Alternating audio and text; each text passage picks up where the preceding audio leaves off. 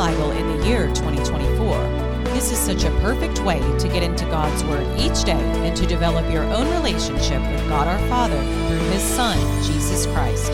I am your host, Angela, and want to first of all say that I am not an expert in theology or church history or a minister, and I never will claim to be. I am a wife and mother who has been reborn and want to be of service to God in gratitude for calling me back home. Welcome to the podcast. The Bible that I will be reading from is the One Year Bible. It is a New Living Translation, and you can find one at www.tyndale.com. This episode is brought to you by the Move Forth brand. It encompasses freedom, health, and God's grace. We are created in God's image perfectly and fearfully and wonderfully. There is nothing that we need to do to earn His grace and His healing. He simply gives it to us. I am certified in health and life coaching, but no longer practice. However, I have health tips and resources, products that I love and use, homeschool tips, and merchandise available on my website, and that is www.move-forth.com. One of my favorite products on my website and that I use each day are stem cell activation patches. Stem cell therapy can be very costly and can produce results that are short lived, which is why these patches are so brilliant and they are not considered to be stem cell therapy. They actually activate our own body's production of stem cells and support our health and well being, all while optimizing our immune system. You can absolutely check those out on my website as well to get more information on those. www.move-forth.com. Thank you for being here. Thank you for becoming less like you and more like Jesus. May you move forth with grace today. All right. Well, today is day 45. We are doing this. It is, you're doing an amazing job if this is doing something amazing, right? I mean, we're literally choosing to be in God's presence each day. And that is an absolutely amazing thing. So I'm glad that you're still here. We're going to be reading Exodus 37, 1 through 38, 31, Matthew 28, 1 through 20, Psalm 34, 11 through 22, and Proverbs 9, 9 through 10. Let's go ahead and pray. Dear Lord, thank you for this time that we get to be in your presence doing that amazing thing, just simply being in your presence, Father. And we just pray that we can gain your wisdom and not rely on our own. We say this prayer in Jesus' name. Amen. Exodus 37 1 through 38 31. Next, Bezalel made the ark of acacia wood, a sacred chest 45 inches long, 27 inches wide and 27 inches high. He overlaid it inside and outside with pure gold, and he ran a molding of gold all around it. He cast four gold rings and attached them to its four feet, two rings on each side. Then he made poles from acacia wood and overlaid them with gold. He inserted the poles into the rings at the sides of the ark to carry it. Then he made the ark's cover, the place of atonement, from pure gold. It was 45 inches long and 27 inches wide. He made two cherubim from hammered gold and placed them on the two ends of the atonement cover.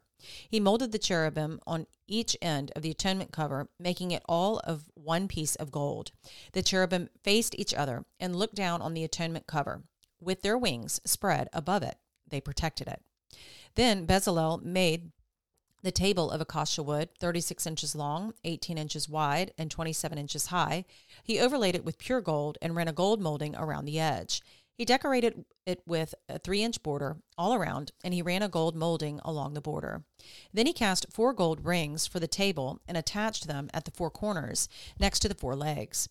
The rings were attached near the border to hold the poles that were used to carry the table. He made these poles from acacia wood and overlaid them with gold. Then he made special containers of pure gold for the table, bowls, ladles, jars, and pitchers to be used in pouring out liquid offerings.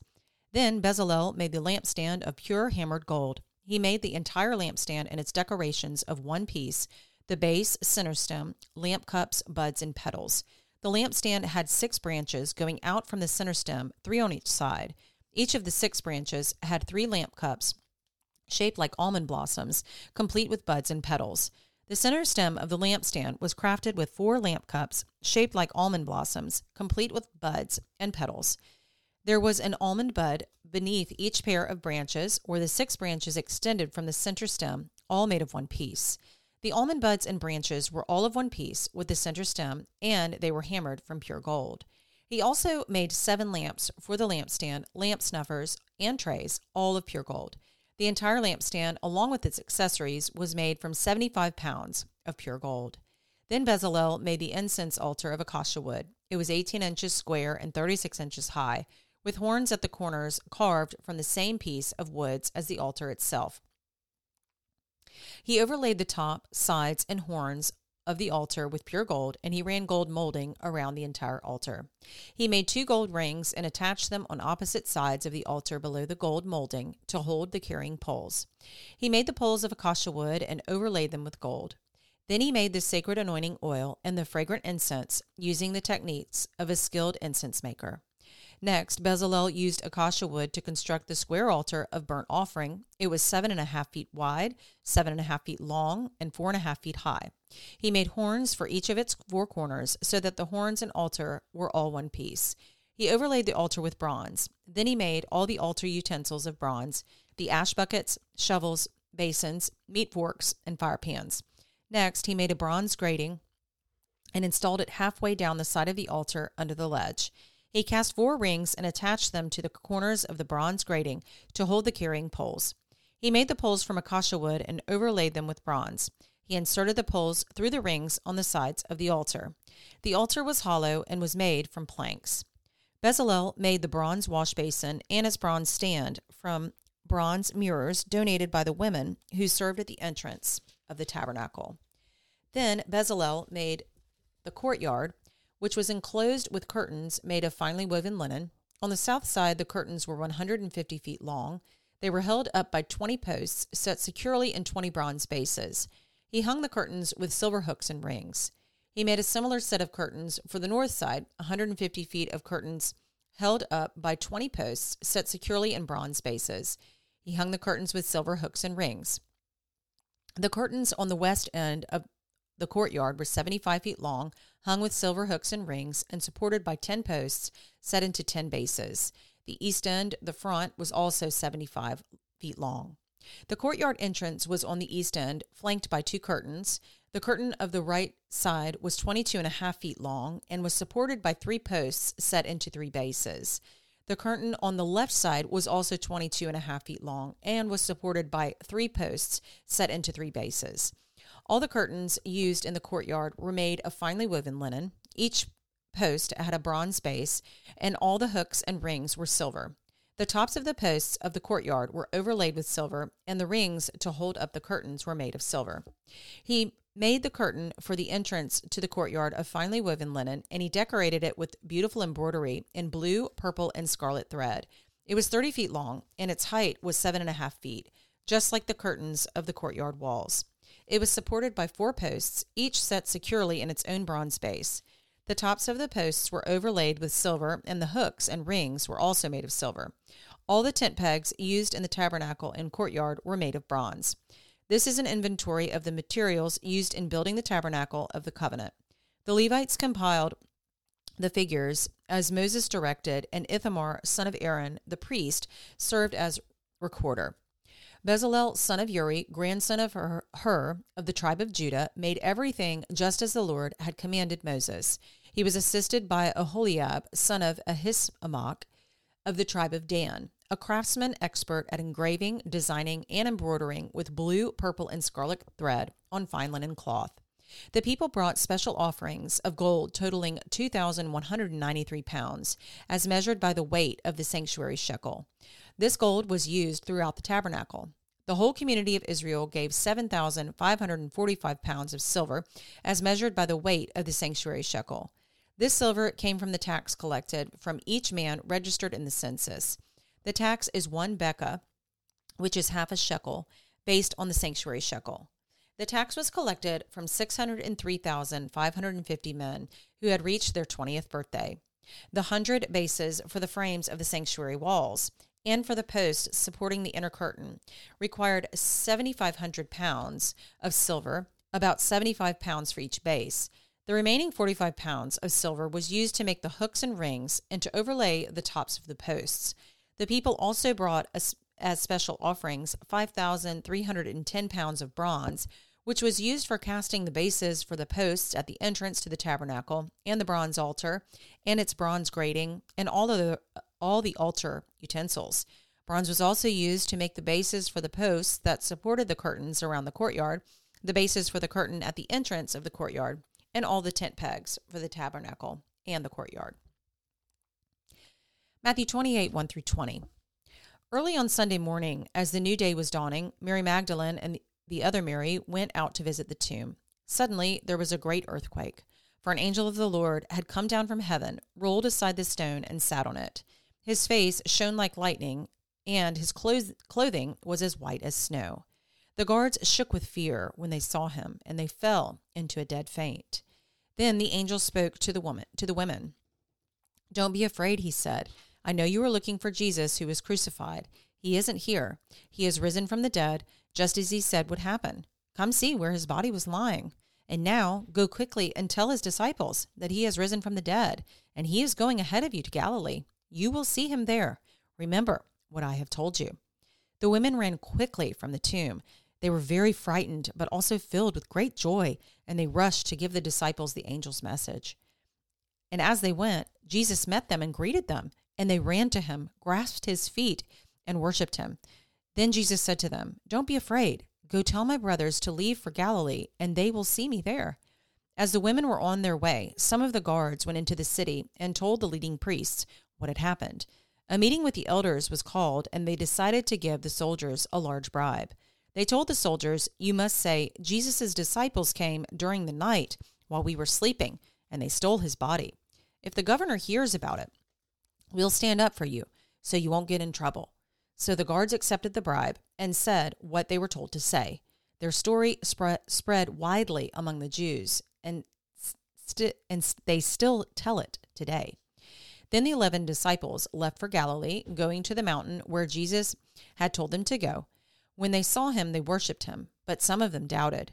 Jesus came and told his disciples, I have been given all authority in heaven and on earth. Therefore, go and make disciples of all nations, baptizing them in the name of the Father and the Son and the Holy Spirit. Teach these new disciples to obey all the commands I have given you, and be sure of this I am with you always, even to the end of the age. Psalm 34 11 through 22. Come, my children, and listen to me, and I will teach you to fear the Lord. Does anyone want to live a life that is long and prosperous? Then keep your tongue from speaking evil and your lips from telling lies. Turn away from evil and do good. Search for peace and work to maintain it. The eyes of the Lord watch over those who do right. His ears are open to their cries for help. But the Lord turns his face against those who do evil. He will erase their memory from the earth.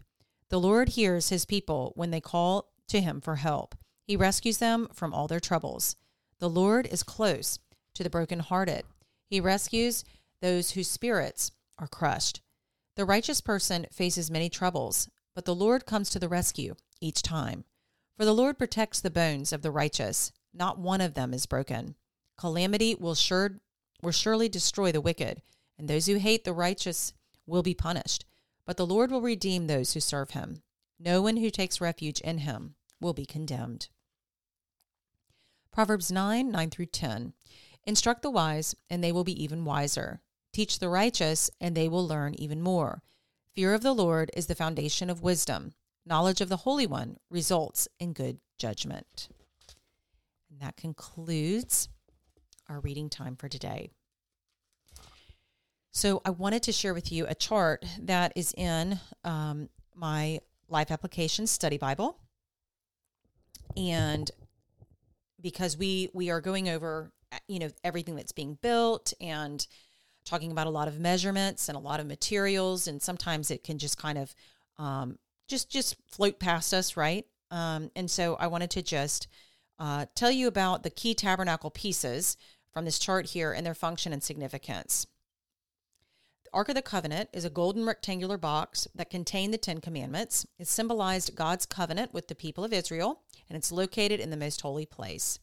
The atonement cover is the lid to the Ark of the Covenant, symbolized the presence of God among his people. The curtain. The curtain that divided the two sacred rooms of the tabernacle, the holy place and the most holy place. It symbolized how the people were separated from God because of sin. Table. A wooden table located in the holy, pla- holy place of the tabernacle, the bread of the presence, and various utensils were kept on this table. So there were 12 loaves um, in the bread of the presence, and uh, they were placed as a food offering, and they represented each of the tribes of Israel. And then the bread of the presence, yes, is the 12 loaves.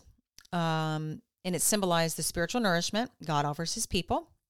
Lampstand and lamps, a gold lampstand that was located in the holy place and held seven burn- burning oil lamps. The lampstand lit the holy place for the priests. Incense altar, an altar in the holy place in front of the curtain, used for burning God's special incense and symbolic of acceptable prayer. Anointing oil, a special oil, oil used to anoint the priests and all the pieces of the tabernacle, a sign of being set apart for God. Altar of burnt offering, the bronze altar outside the tabernacle used for the sacrifices. It symbolized how sacrifice restored one's relationship with God, and the wash basin, a large wash basin outside the tabernacle used by the priest to cleanse themselves before performing their duties. It symbolized the need for spiritual cleansing. And as we've seen, God instructed them that if they don't do this, that they will die. So this was very important uh, and was even a, still an important part when Jesus um, was walking this earth as well with the uh, religious leaders of the time. It was very important that people wash their hands and feet. And Jesus challenged that with his teachings. Okay, so coming over to Matthew our question in the companion today is why is Jesus' resurrection the key to the Christian faith? The resurrection is the fulfillment of Old Testament prophecy, Psalm 16:10, and of Jesus' own statements in Matthew 20:19 and John 10:18.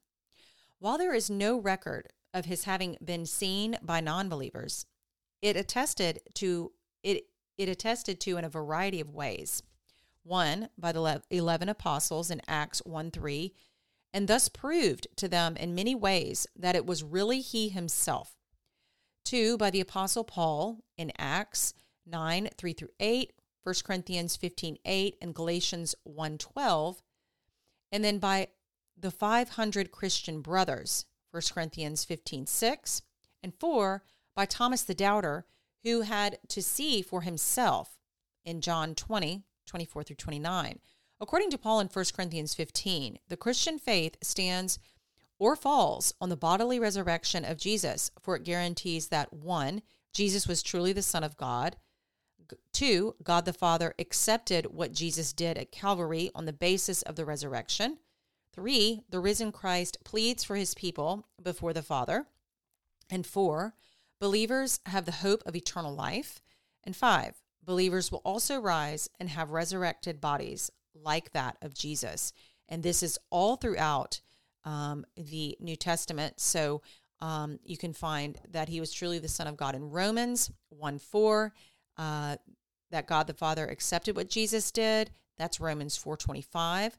The risen Christ pleads for the people before the Father, Romans 8 34. And then that the believers have the hope of eternal life, 1 Peter 1 3 through 5. And then the believers will also rise and have resurrected bodies like Jesus's. And that's 1 Corinthians 15 49, Philippians 3 21, and 1 John 3 2. So there are many places in the Bible, many verses in the Bible um, that that express this that the Jesus' re- resurrection is the key. So as we continue in the in the New Testament, we will um, continue see, to see that uh, revealed to us. And so we did finish. Uh, let's see. We did finish Matthew today. So uh, we finished with the Great Commission. I have been given all authority in heaven and on earth. Therefore, go and make disciples of all nations, baptizing them in the name of the Father and the Son and the Holy Spirit. Teach these new disciples to obey all the commands I have given you, and be sure of this I am with you always, even to the end of the age. And so, as we see in 19 here, in verse 19, Jesus' words affirm the reality of the Trinity. The, the the actual word is not used in the Bible. Uh, some people accuse the theologians of making up the concept of the Trinity and reading it into Scripture. But as we see here, the concept comes directly from Jesus himself. He did not say to baptize people in the names, but rather in the name of the Father, Son, and Holy Spirit. The word Trinity does not occur in the Scripture, but it well describes the three in one nature of the Father, Son, and Holy Spirit. So I thought that that was um, just interesting to note as well. And then over in Psalm today, uh, 34, verse 20, actually is a prophecy about Jesus on the cross. And it is, For the Lord protects the bones of the righteous, not one of them is broken. So typically, uh, the anyone that was crucified, in order to speed up the process um, of of their death, uh, their legs would be broken.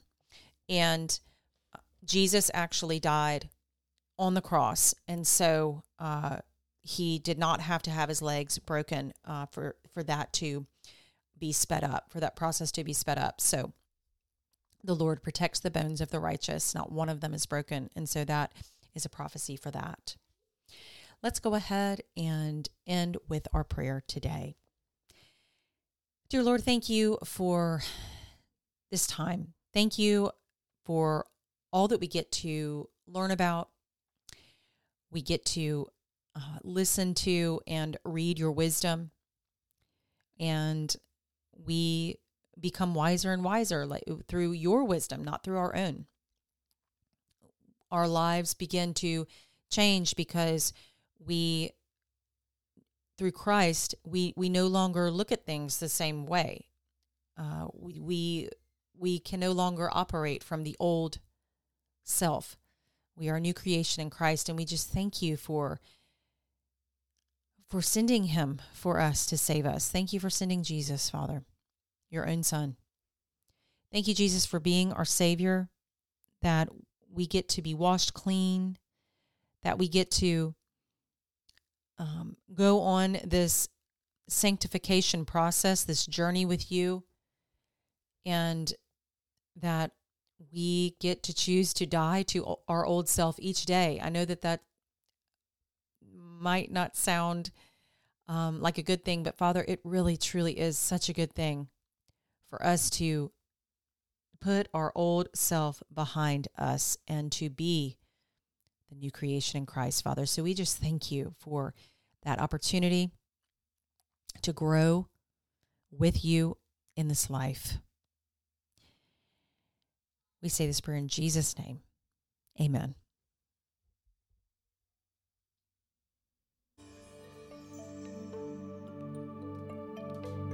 Well, that concludes our episode for today.